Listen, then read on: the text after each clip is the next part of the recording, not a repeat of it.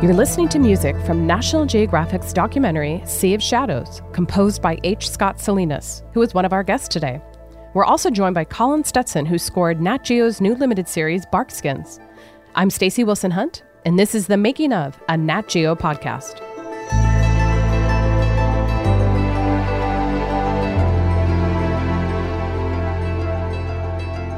Scott and Colin, so nice to have you here. How are you guys holding up these days? Great, thanks. Doing Good. well. Thanks so much for having us. Good. And Scott, I must ask, what does the H stand for in front of your name? It's very mysterious. it stands for mm-hmm. Hernando. H E R. Oh, R. that's- It's a ooh, that's a silent good one. H. It's, a like good one. it's like Fernando, but you don't pronounce the H, and it's Ooh. Colombian. My father's Colombian. I love that. Sort of M. Night Shyamalan style, right? Yes, exactly.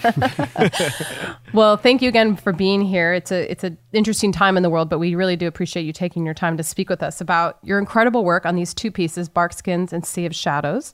But before we talk about those, I did want to ask about your respective music backgrounds. And Scott, I'd like to start with you. You had an interesting environment in which you grew up, and I'd love to know how that informed your musical tastes as a kid. Yeah, so I grew up in the Caribbean from about eight to eighteen, and um, and I just my I got into music just by playing guitar as a hobby for fun when I was around eleven, and then by like thirteen and fourteen, I just started playing in all these like class. All there is in the Caribbean is classic rock or reggae bands, or actually reggae. You know, bands that play both, depending on what you know what hour it is in the set. Well, it's also So, a lot of uh, expats living in the Caribbean as well. So you had probably a lot of Americans living around you as well. Particularly in St. Croix and the Virgin Islands, because every time there's a gigantic hurricane, a lot of people come from the south to do construction and build it back up, and they're like, "Why would I ever leave this place?" so there's so it's, it's a pretty it's a pretty neat environment. That, um, so I grew up playing in in bands at bars before I could drink or anything, and then uh, I didn't really study music until I went to college. So you had no so- so- formal guitar training. Did you No. teach yourself? Yeah, just self taught. Wow. And who was your favorite guitarist growing up? You know, probably growing up, someone like Jimi Hendrix. And then when I got into school, I got way, way heavy into jazz. But when I was growing up and I heard jazz, I didn't even know what it was. It sounded like noise to me. And now it's like the only thing I want to listen to. It's really interesting. That's great. And Colin, you are from Ann Arbor. And tell me, uh, was it all about Iggy Pop for you? It was not all about Iggy Pop, it was hard to not be a, a, lot about Iggy Pop. Um, there was, I always thought that he had sat at um, my uh, my desk at school because somebody had scrawled it years ago into the, and I, I imagine it was somebody else, but um, uh, yeah, I I was I was raised up um, from an early age on like uh, mostly classic rock. Um, similarly, but all just because that was the those were the only records that my father had, and so it was all Jimi Hendrix all the time, and that became the foundation for everything.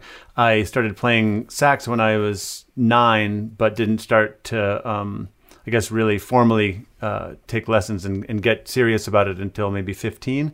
And then I got very fast tracked into, um, I kind of did the the classical prodigy thing, um, and and and eventually went to um, University of Michigan Music School for classical Wow. music, but uh, with a lot of different study in uh, jazz and contemporary improvisation and composition. Wow. Very impressive. And Scott, tell me when did you devote your life full time to music as a career where you said, okay, I can't deny that this is what I want to do. I'm going to pretend that I don't have any other options and I'm going to just do this.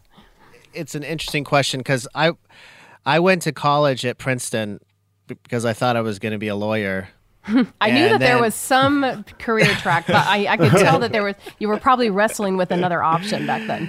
Yeah, I just my dad was a lawyer, and then I I took a couple music classes and I started taking guitar lessons with a teacher at Princeton, and, and then I and then I was like, well, what if I just changed my major to music? My dad was like, many lawyers are music majors. It's fine. You can.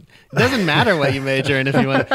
And then and then after Princeton, I went to Berklee College of Music in Boston, and that's mm-hmm. kind of somewhere in there, you know, looking at what the next educational step would be, was when I I think I solidified the decision. at Princeton, you have a directed study, which is like a thesis. But if you're in a creative major, you can create something.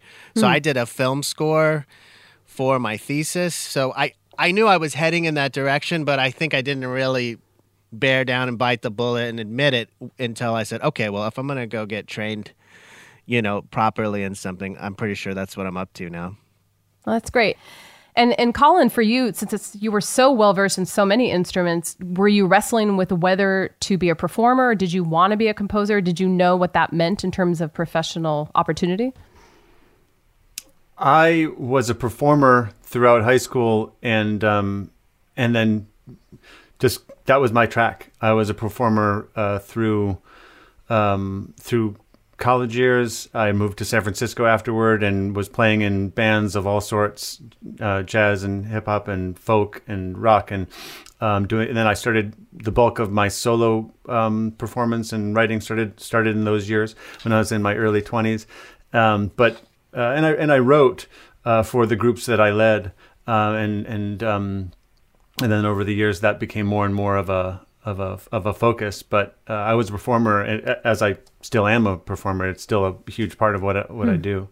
Uh, composition for film started formally. Um, I think it was about ten or eleven years ago uh, when I did uh, Alexander Moore's Blue Caprice.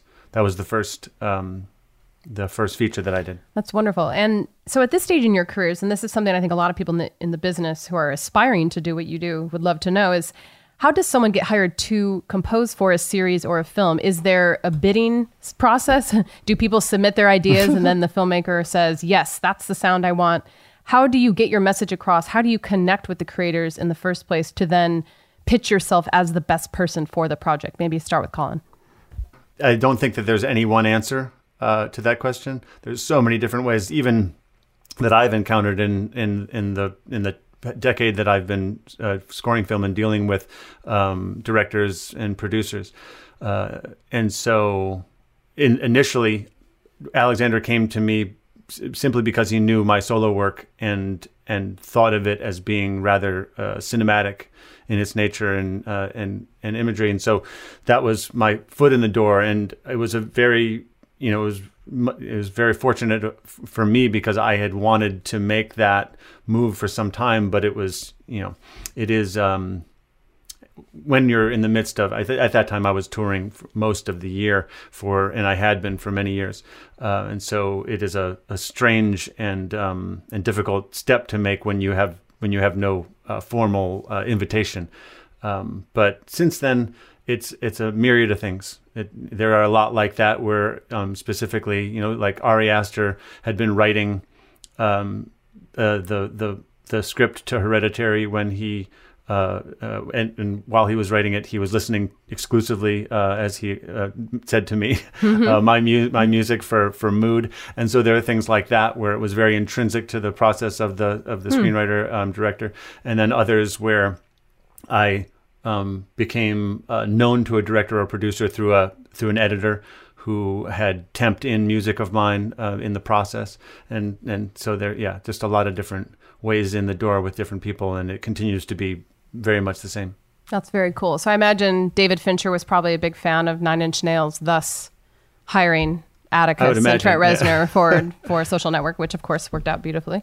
Yeah, so in some cases, you have that fan base connection other times maybe scott tell us your journey on that front. Well i always say i always say like when people ask like well how, sort of how do you get into it? How do you make it as a film crew how do you start? Like where do you start? I always say there's there's three ways there's three paths in and you could do one two or three or all three. And the first path is be a rock star that's what Col- that's what Colin did. oh, so that's that's you know you, you, can think of guys Danny Elfman, Trent Reznor. Mm-hmm. Like if you and what I mean by that is if you have proven success in another you know field of music where you have paid your dues and established your established yourself.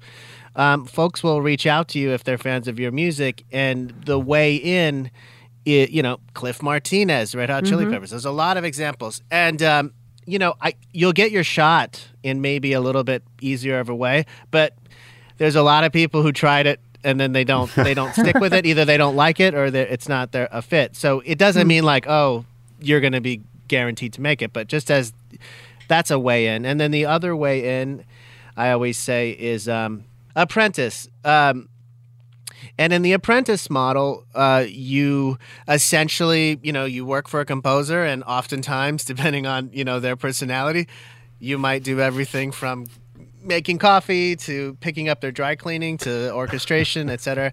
And what happens is you start to see how they run their business and how they write, and eventually, if you hang around long enough, things start falling your way and then you know uh, you uh, and so an example of that would be someone like Ramin who does Game of Thrones or Mm-hmm. there's a lot of guys that came out of the Hans Zimmer camp and that's a definitely a bona fide path and then uh, the third path is uh, getting to know young filmmakers Hmm. you know or the people that are making films that are sort of at the level that you're at when you're starting And Ari is a great example of that for Hereditary. He was breaking out at that moment, so perfect Oh, opportunity for Colin. Yeah. Exactly. And then you you um you sort of grow together. Like I, I just did a film recently, and that relationship is from 20 years ago with uh, someone that I met at a film fest, a tiny film festival in New York City, and we've been friends ever since. And we've been doing stuff together. And like finally, we did a big thing together after 20 years. We're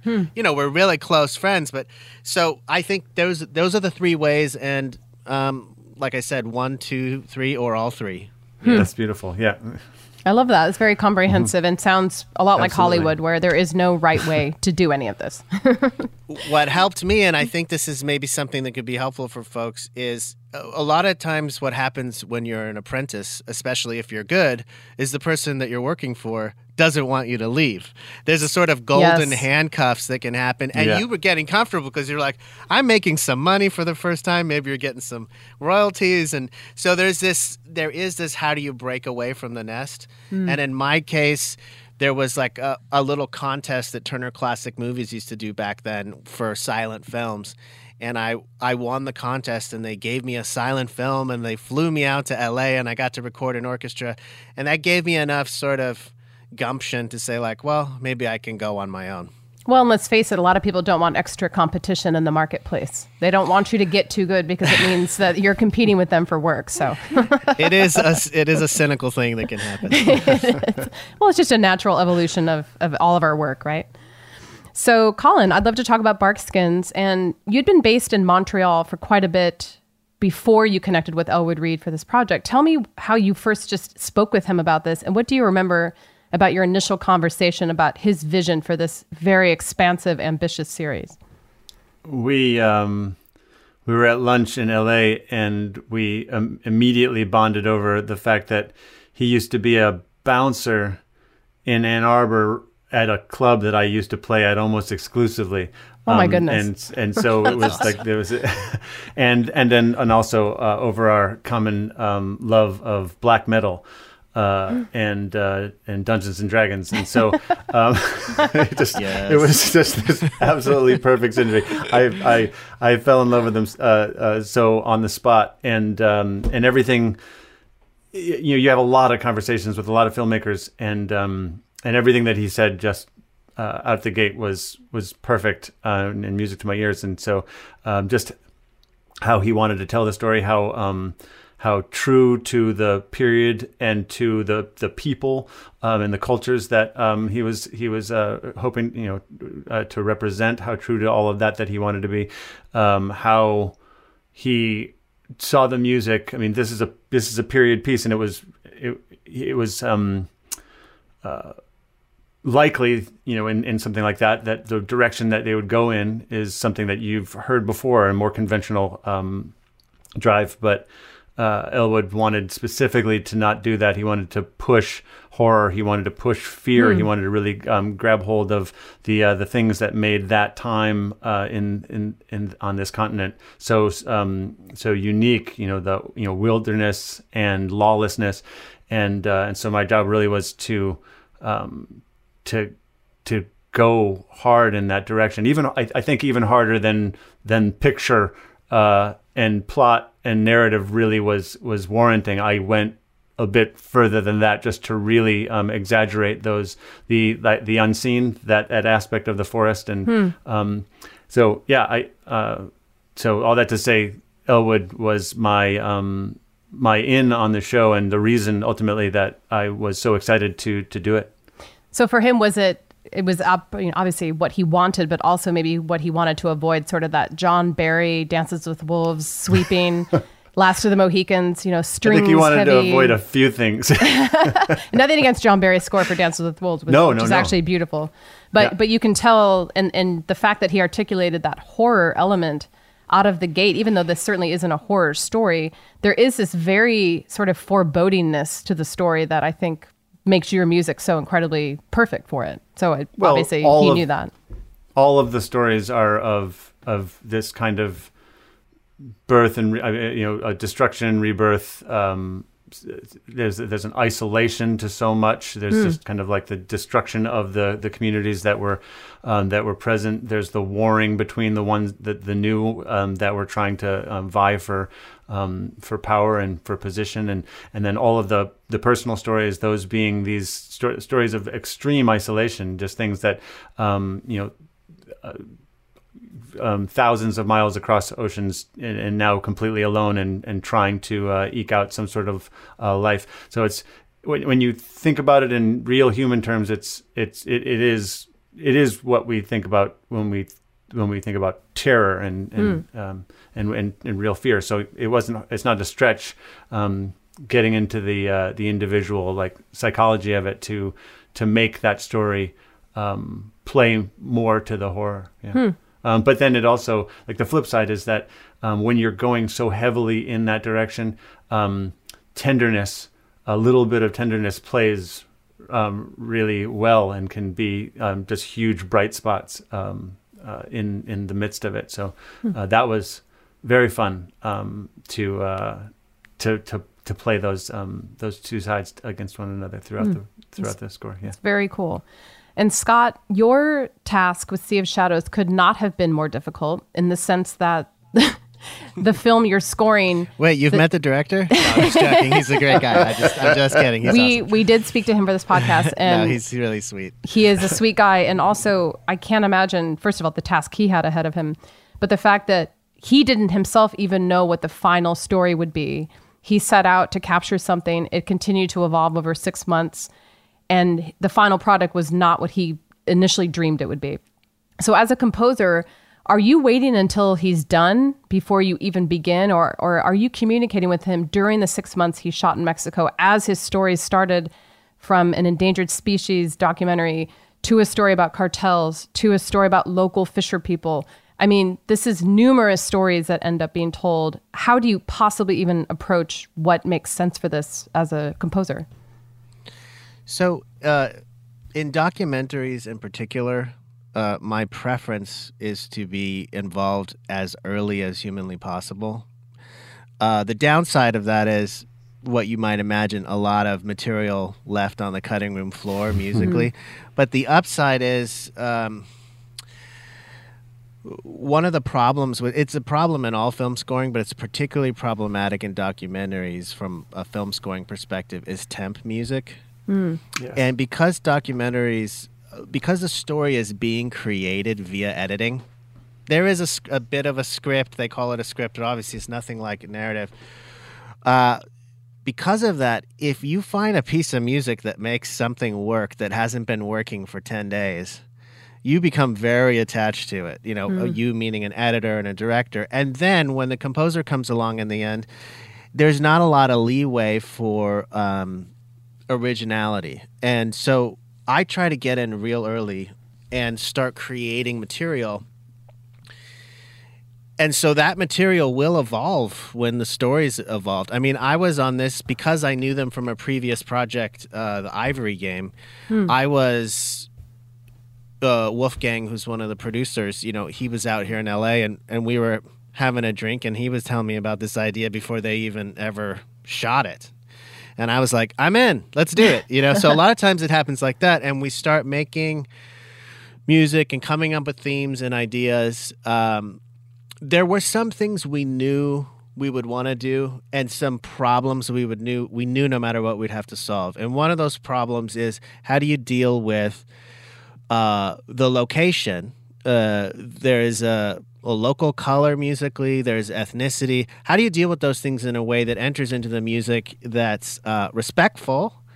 Uh, you're, it's not a cliche, but also you, you maybe don't completely ignore it. How do you work those things in an interesting way? So those are discussions we started having early, and they shaped some of the early ideas for the piece. That's great. And we will listen to a clip later where you can take us further down that path. Yeah.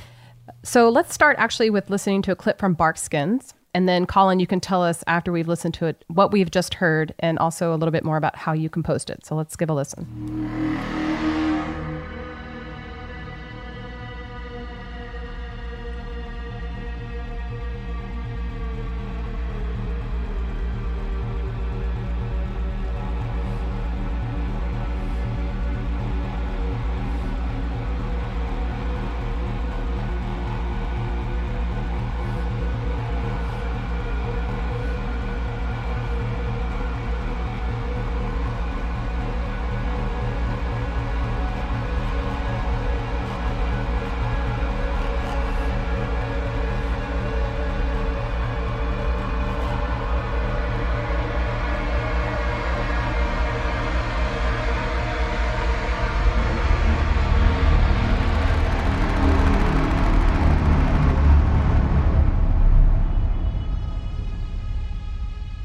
So we can definitely tell from what we've just heard that this is not a comedy. First of all, we know that. but but do tell us, Colin, exactly what we've just heard down to the instruments and how you orchestrated them. the instruments. Um, that was a combination of the throb that was was happening was a contrabass clarinet, um, uh, mic'd in a number of um, very close ways uh, to get um, the the very um, banana sound. That that really really close. Um, uh, suspenseful um, click clack. And um, and then that throb that comes and goes was a uh, actually a new instrument I just got last year or year before uh, called a tubax, which is a contrabass saxophone, but a new build by a by a, um, a guy named uh, Benedikt Eppelsheim in in Munich. It's a gorgeous instrument, um, and one of the things that I've used a lot over the course of the past couple of years, uh, now on numerous scores. And then uh, the rest of it, really, well, I think there's a little bit of um, of Fender Rhodes, and and then the rest of it is just my voice. Uh, Oh, really? Which I'm, which for that I mic um, Awesome. through my throat. So tell me, and I and I don't want to put you on the spot, but when you talk about singing, like what would that mean? Like what are you are you just making sounds with your voice, just high pitched sounds, or what are you doing in that moment? I'm singing. I mean, I'm singing. Okay. What's what? But like you're singing Well, words, you're singing what Oh no no no no! Did you hear? So the the the very very end of that that one the as the as the all of the low Mm-hmm. end information starts to spill out and and dissolve, you hear that one high note Mm-hmm. that's left ringing and then bends up right. and then dissolves itself. That's just me singing a high note Okay. and then bending it up. And but no, I did not use words. I have done that in the past um, and obscured the actual shape of the of the of my voice. So you can do that by um, by just EQing the the mic afterwards and taking out everything that gives it actual shape of words, or again miking through the throat so that you don't get the um, the the any of the mouth in there, which which gives the the shape to all of our words.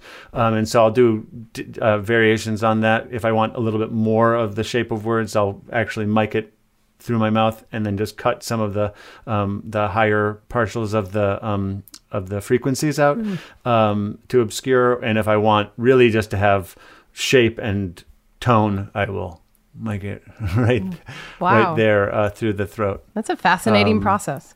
I do have quite a falsetto. Even Scott is like, "Oh my god." That's fun.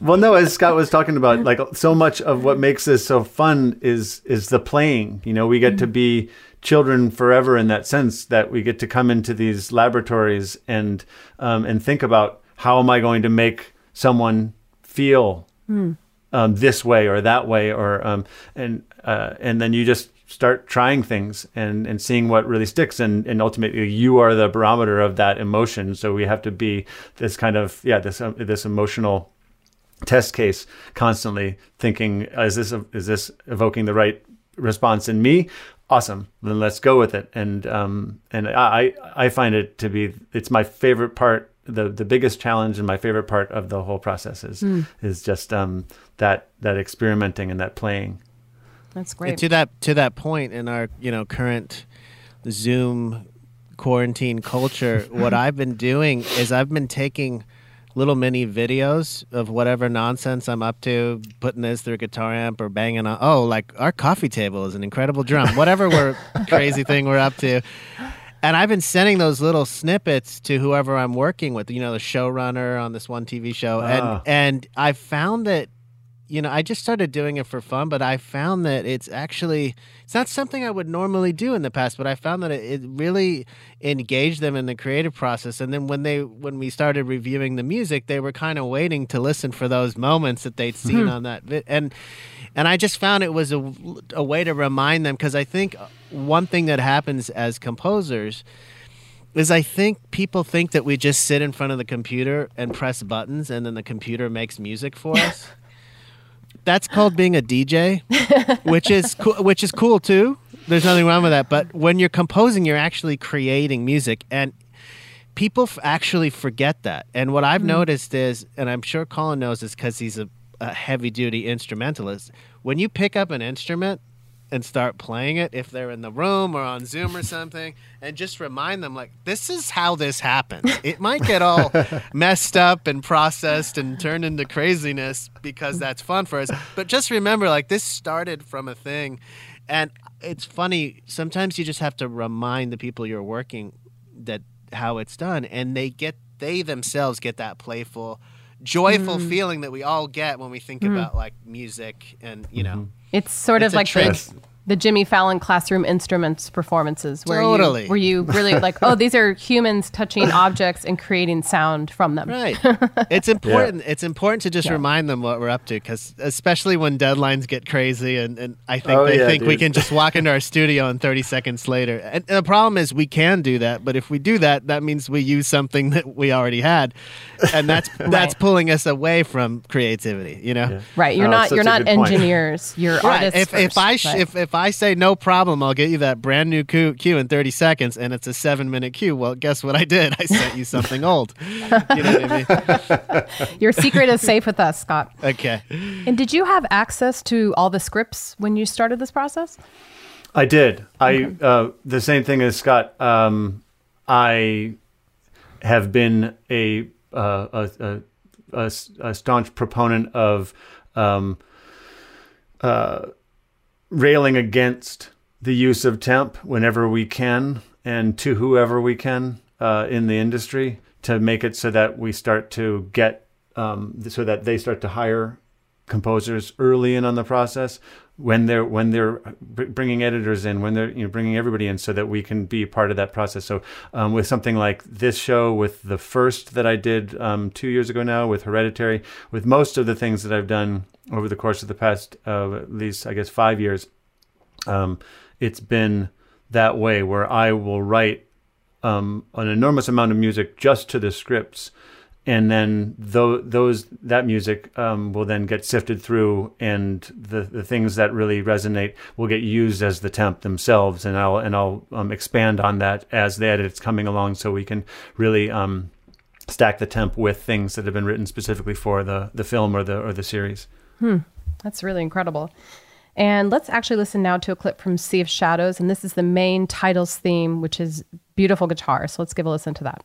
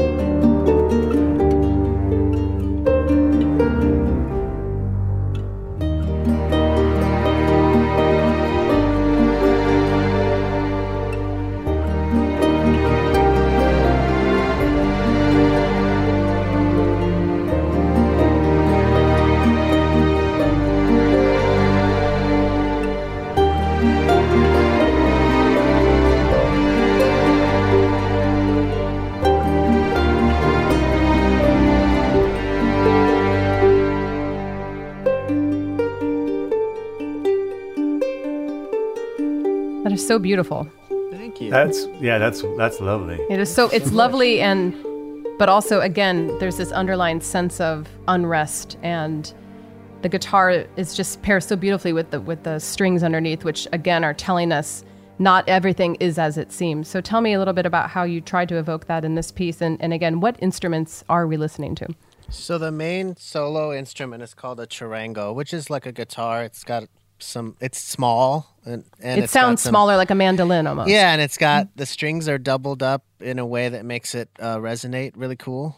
Um, and um, that's an example of an instrument that isn't necessarily Mexican per se. Uh, and that's an example of, I guess, what I'm talking about about where do you want to land in this sort of musical style. And so we went with that instrument because it feels like of a region, but it's also it just has a really pretty sound, and and so that was sort of our criteria, and um, and then there's a 40 piece uh, string orchestra, and then just some you know weird sounds we made in our studio. We sometimes do stuff like. I mean, all composers do this, but we'll take a sound that's pretty cool and then we'll play it through a guitar amp down the hall, then put a microphone at the end of the hall and record it. And in our minds, think we've somehow made it better, you know, and then we get really excited about it. It's probably worse, but we get really excited. So, you know, for this, this was no exception. We we uh, we manipulated some things like that, and in, in general, we what we tried to do for the show was. Um, uh, if you are using instruments that are, for lack of a better word, ethnic, maybe use them in an unexpected way. Maybe have them play Yeah. something more Western or juxtapose them, you know, with visual. You know, it's just when it's, oh, there's a Mexican person.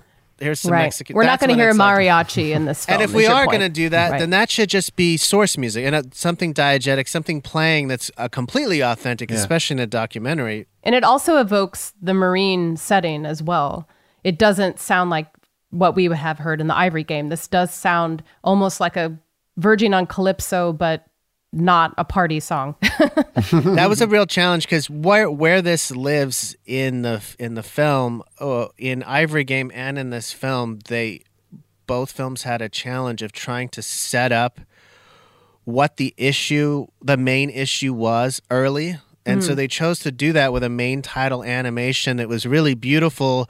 In, in Ivory Game, they used elephants and tusks. and gorgeous, this yeah. one, they showed, they basically showed the problem, which is this one fish is being, you know, um, hunted aggressively, and as a byproduct of it, they're catching this baby whale and killing it. So actually, the thing that they're trying to get is not even the thing that's being affected; it's this baby whale. So that's a very hard thing to understand, and it was a problem in the doc because they don't look that different. Hmm. You know, they're similar mm-hmm. size, and so with this animation, they're able to kind of portray that and usher us in. And I always like it. I miss main titles. You know, they've kind of gone out of vogue. yeah, me too. But I I always love it when there's a main title because you get to come out and be like, by the way, here's the music of your show. And then you can be way more subtle in how you work the theme back in. Sometimes you don't really get to give the full theme until the end of the movie, and you're like, by the way, that was the theme. I hope you noticed it Right. before when I couldn't use it. you well, know? and also titles can be very helpful for films that become amalgams of a lot of different genres. Because I think audiences go into it, oh, this is an activist, this is a National Geographic documentary, and then it ends up being a thriller. So I think the opening tells us nothing about what you're about to see is what you expected. So I think it serves a, a real purpose in that sense.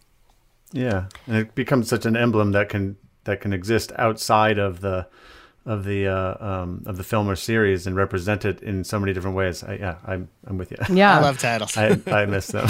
So I have a general question, and this is for both of you. To what degree is it a help and a hindrance when the filmmaker and the collaborator you're working with on a certain project is a music person, him or herself? Is it better when they can say, you know, I really think this should be up a key, I really think this should be a different style when they're actually referencing specific musical tropes? Or is it better when they don't know what they're doing and they just sort of give you free reign? Maybe Colin, you can start. Uh, as I have never experienced the former, I, I, I honestly haven't. Um, uh, not someone specifically who's who's um, who's specifically using musical language and and and, and speaking to that. Um, for, for example, when uh, we were doing when we were I was first talking with uh, David Slade and Elwood Reid for Barkskins. And he's the director uh, of, the yeah, he directed episodes. the first two episodes mm-hmm. and executive produced. Um, just a brilliant guy and such a, a fun, brilliant mind to uh, to discuss things with.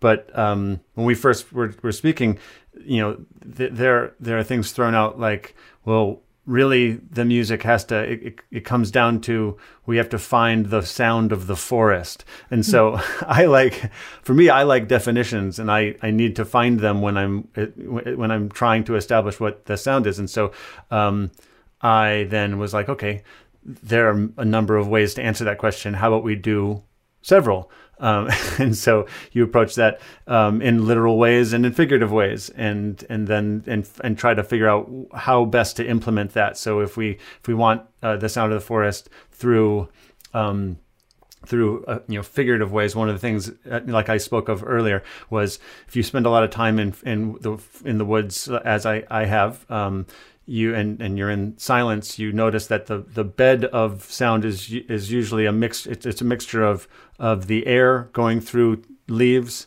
mm. and of trees gently swaying in a in a very low groan, a bed of low groan, and so using um, a lot of low strings mixed very very hairy. Mm. Um, coming up and down, undulating with um, with uh, these you know throbbing kind of glissandi uh, mixed with my own voice um, mic'd very very airily that's then figuratively representative of the sound of the forest. And something more um, for this show that i did that was like a literal representation was really just going and getting um, field recordings of of of red squirrels, of different birds and ravens, and I I snuck a um a uh, sea lion into it because it was hmm. just too good to not use.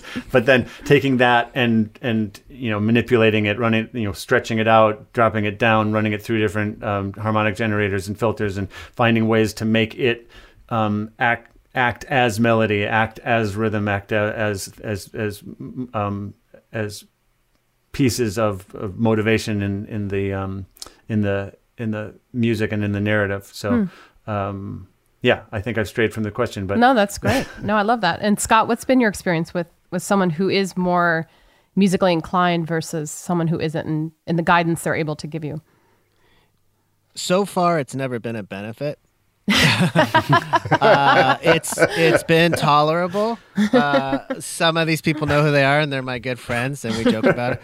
Uh, I had one person tell me like, you know, this sounds like Knights of Arabia, and it did. You know what I mean? Like th- that's the thing. Like, and then he was pointing out to me what interval was making it similar. You know, and it's like mm. okay, oh. you know what I mean? And it's like, and it was true. So it's like, uh, you know, it's like, okay. Well, you'd rather uh, hear that know. at the beginning rather than after the fact, right? Yes, yeah. I mean, you know, they they keep coming back, so hopefully I'm doing something right. That's awesome. But uh, but my favorite are the folks who are just like, man, I'm so embarrassed. I don't know anything about music. I'm so sorry. Uh, and then, of course, it turns out that, well, they don't have any training, but they have really interesting taste in what they listen to.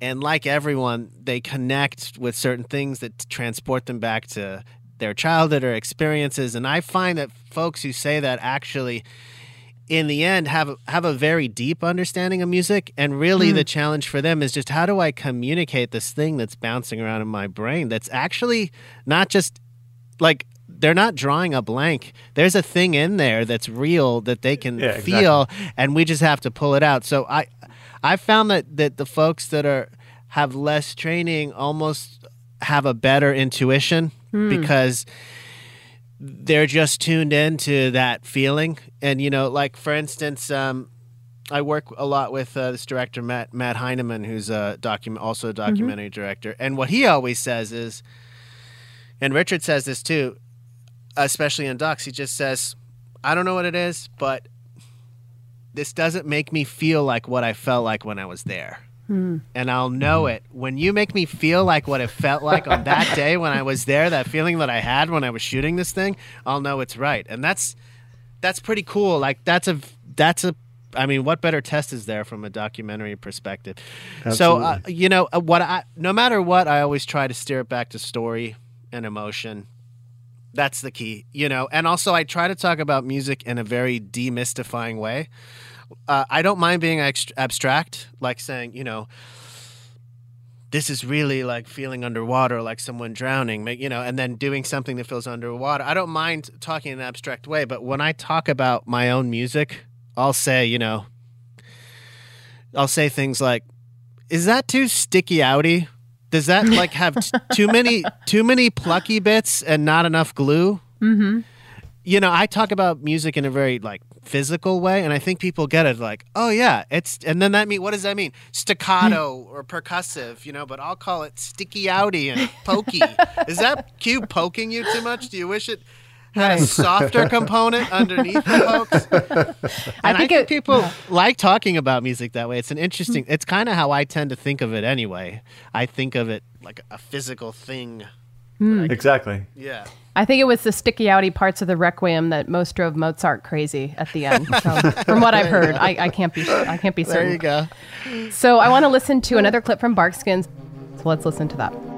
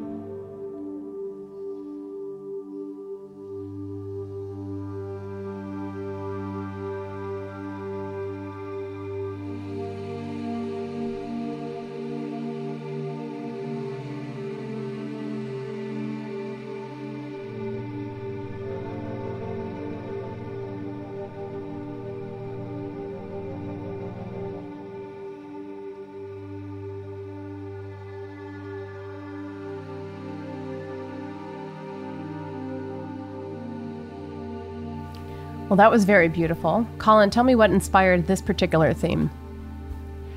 That's um, the character Renardette, uh, a young girl who in the in the first uh, scene of the of the first episode, we find her her family has been um, involved in this massacre, and she's running uh, for her life and, and hiding away. And so this is later on when we're really establishing her this you know her fractured, um, broken uh, character, and uh, and um, and so really one of the I think maybe the first time where where tenderness and a and a real look into uh, um, a, a very um, uh, a personal and intimate view into one of the characters happens in the in the series, and um, so I built it out of to try to evoke that intimacy and really just peer into the pain of of that um, particular character. Uh, there's um, I played a kind of a I think there's probably 14 of them. Um, all in unison and all, or not in, all in harmony, but all all of the vibrato in unison um, of uh, alto and bass flutes, and um, and then a bed of contrabass and, and bass clarinets, and uh, and then ultimately I think there was some tenor saxophones mi- mixed very breathy uh, at the end, just kind of bringing in a little bit of that air that we spoke of earlier. And it does actually feel very much like the forest too. It it feels like nature and it sounds like she's amidst trees and and you can feel the breeze in a sense. Good, So mission accomplished. mission accomplished. Exactly. and are you actually playing all of these instruments and then mixing them all together? Yeah, I played all the instruments on the series except for the um, strings, except for the violins, violas, cellos, and basses. Wow, that is absolutely amazing. So I did want to listen to another clip from um, Sea of Shadows, which evokes some, a very different feeling, more of the frantic piece of the storytelling. And this clip is called appropriately "Poachers," as our filmmaking crew is chasing and being chased by a, a boat filled with poachers who are looking for the totoaba fish. So let's listen to that.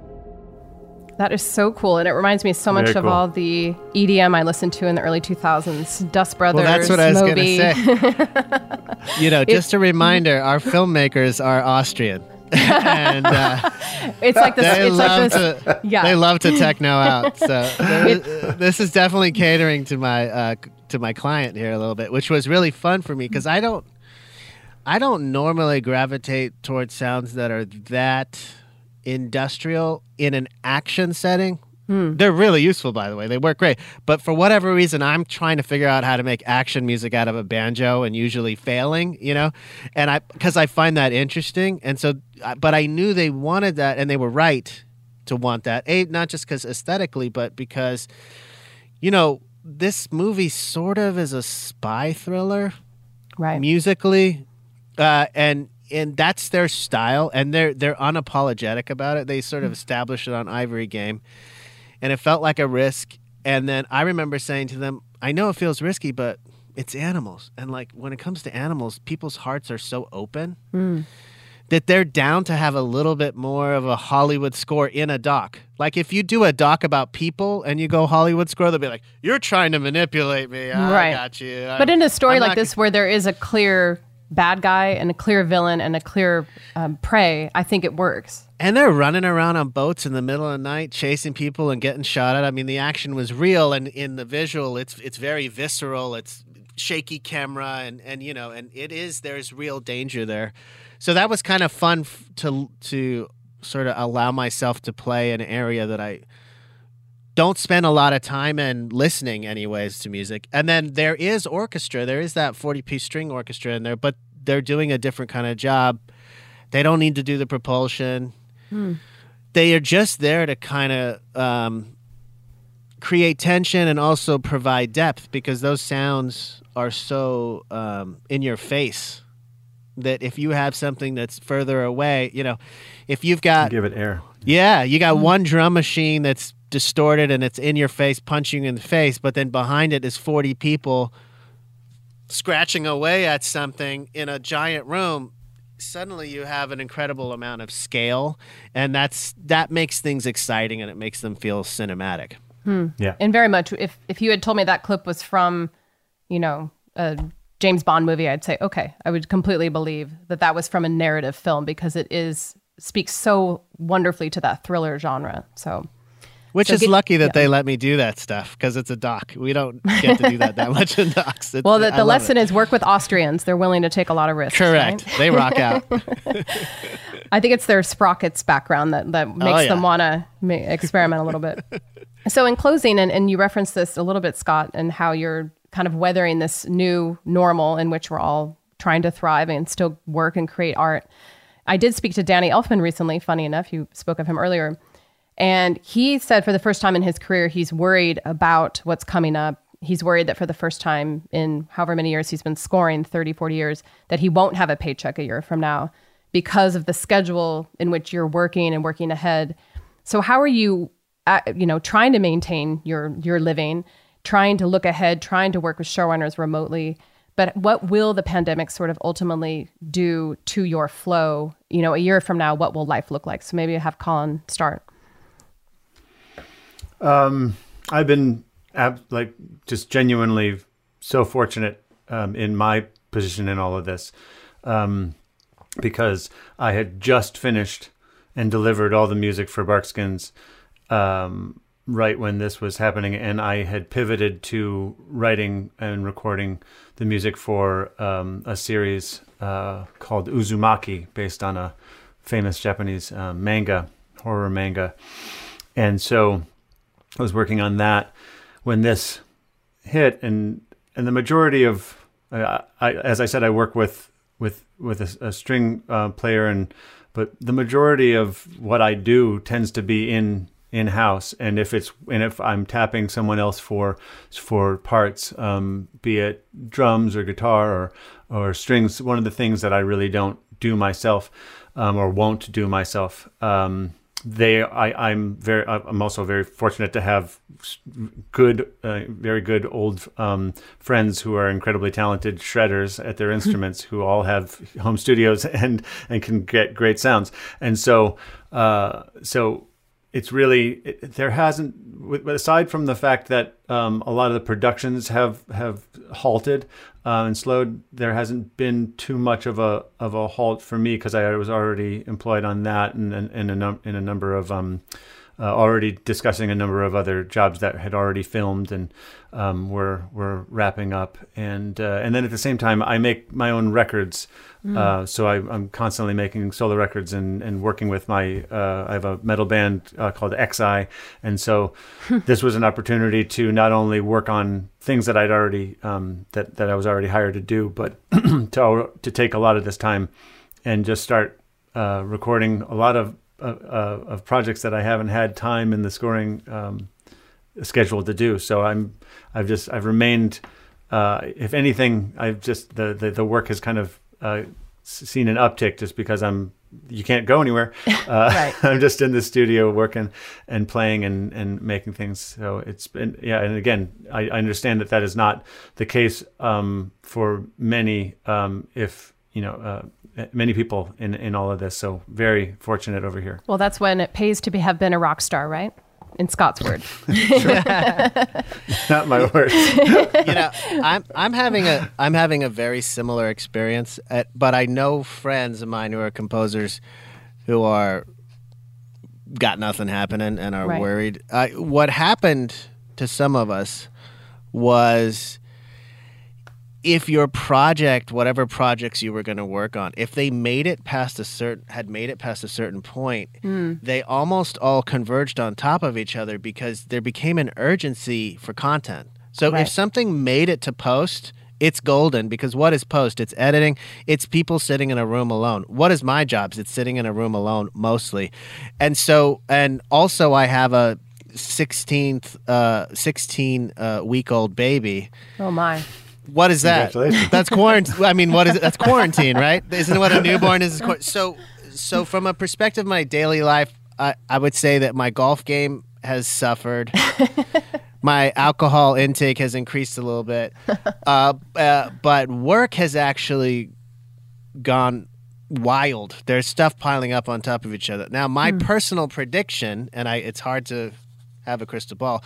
My prediction is that we'll see if we do see a slowdown, we're going to experience it. You got to picture a lag in production. So we'll start feeling it in the fall and into yeah. the beginning of next year. So my personal attitude now is a little bit like a bear. Like eat as much now because you're going to have to go into hibernation. Right. And that's why, you know, this is getting a little bit into business talk, but that's that's why this is a really nice field to be in because mm. if you've yeah. been at it a long time, you've built up hopefully some royalties and that's kind of how we get through the lean times. You know some dopey thing i did 10 years ago suddenly plays in france and like you'll get a royalty check that you had no idea. And so that you know it's not a thing you can count on but usually those things will magically tide you over when you have those holes. But my experience like similar in 2008 when the when these things get really crazy is that we actually have a lag. Mm. Well, mm-hmm. it also helps that the two of you, unlike someone like Danny Elfman, who's such a luminary, but he's really a feature film guy. And yeah. really, the piece of the business that's suffering the most is feature films, whereas you're doing unscripted, you're doing docs, you're doing TV shows. So it probably helps that your whole He's livelihood. also booked He's also booked yeah. for yeah, the next ten years. He'll be he'll be fine. He'll be fine. I promise you. It's just the, the names changed of what they are. Like yes, the, right. exactly. the ten things he was gonna do. There was another ten waiting, and some of those made it into the right. Uh, I, I have a feeling he'll be Danny fine. Elfman. I love Danny Elfman. No, we, we love Danny, but it is interesting if it's good to kind of spread your work around a lot of different projects. Then when something like this happens, you're not relying just on that one type of also. Piece. I was thinking, although I don't I rarely get to do any, but I, it just dawned on me like what a great time for animation type. Work. Absolutely. I'm yeah. sure other people are going, wait a minute. I mean, problem with animation, it takes a long time to get it off the ground and get it done. But Years, I mean, right. I, I predict you're going to see a lot of stuff in that genre because, again, there's nothing about this that's keeping me from working similarly and honestly, there are even orchestras overseas right now that are that are recording. You know, exactly. right now, if I wanted to record an orchestra, I could do it remotely. Hmm. So, um, because that's all we do is sit in, in our rooms by ourselves and like hallucinate.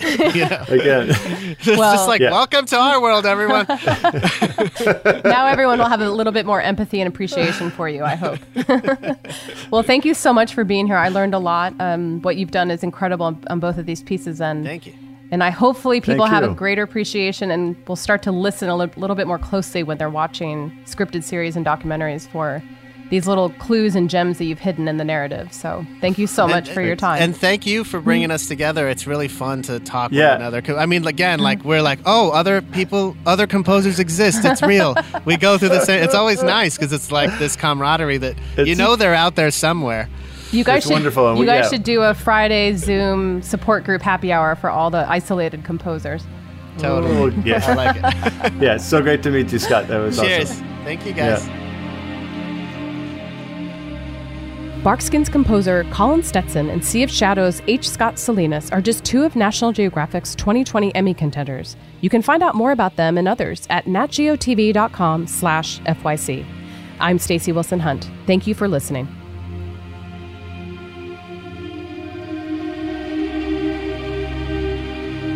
The Making of, a Nat Geo podcast, is a National Geographic production. Executive produced by Stephanie Montgomery and Chris Alpert. Hosted by Stacey Wilson Hunt. Written and produced by Dave Beesing, Ted Woods, Jason Jackson, Kevin Horton, and Stacey Wilson Hunt. Production coordinator Juliana Parisi. And in association with Benstown, McVeigh Media, and Sound That Brands.